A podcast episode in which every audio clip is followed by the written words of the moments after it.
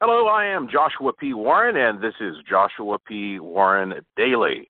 Got to be honest with you, I am pretty worn out today. Uh, being this time of year, uh, have a lot going on, long hours, so um, don't have a lot of energy tonight. But uh, I do want to share something kind of quirky with you.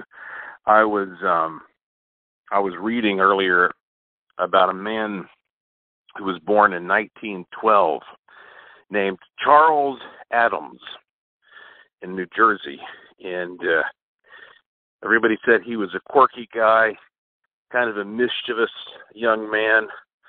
Uh, had the kind of a morbid sense of humor, liked to play pranks and whatnot. But he was very artistic, and uh, he would make lots of drawings.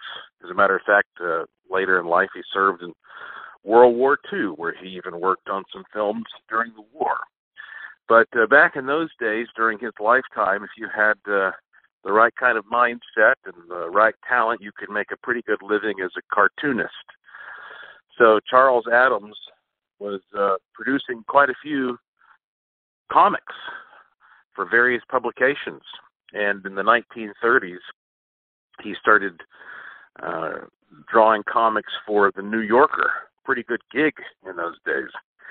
And uh, a lot of the stuff that he was doing, they said, you know, he he typically had kind of what people would describe as a sardonic sense of humor. For example, there was one comic a lot of people remember where um, it's just one panel and there's a sign there that says patent office and there are two men wearing suits standing next to a window pointing some object out the window and the caption says, Death Ray, or fiddlesticks, it doesn't even slow them down. So obviously, somebody has gone into the patent office and says, I have a death ray, and so they go to the window and start shooting it out at pedestrians to test it out. That was the kind of silly stuff he would do. But anyway, because he got this reputation for this uh, sense of humor, um, he started drawing these oddball characters that didn't even have a name. Um, people who lived together in a big mansion who were always just doing weird stuff. And so Charles Addams called this comic strip the Addams Family. Yep. And so for years, the Addams family was just these uh these weird characters that he was putting in this strip.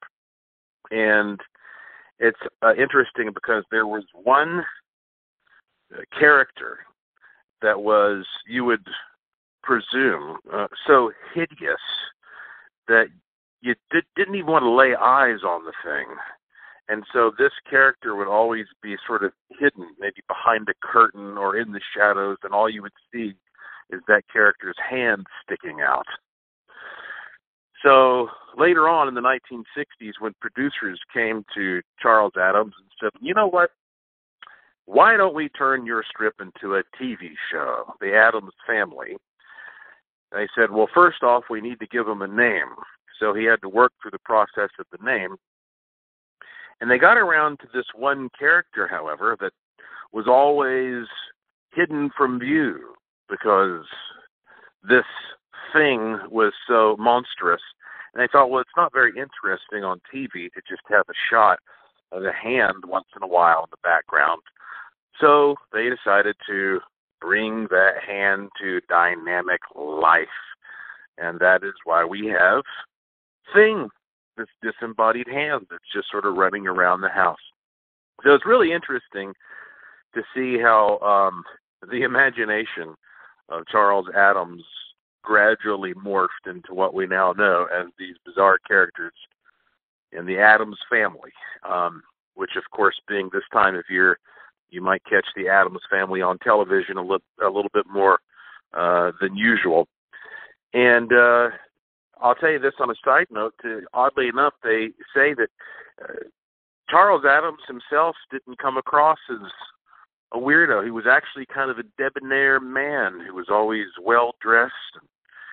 His uh, he had silvery, well-styled hair, and actually was kind of a ladies' man. I think they said he even dated some models and actresses, people like Greta Garbo and whatnot. So, um, reminds you a little bit more of an Ian Fleming type than a uh, a Gomez Addams type. But uh, when he was in his 70s, in the 1980s, he was driving his car to his apartment and got out of his car and had chest pains. And so they took him to the hospital where he died of a heart attack. I believe that was 1988. So, you know, I enjoy little quirky, interesting stories like that, uh, origin stories of things that we take for granted in pop culture. And now you know where the Addams family came from if you didn't know that already. So, anyway, uh, busy weekend. Everything's going great. Um, and uh, I tell you what, man, the, the the tours are just they're incredible. They're they're they're, they're just packed out. They're sold out every night. So uh, if you're going to be in the area, don't forget to take advantage of that.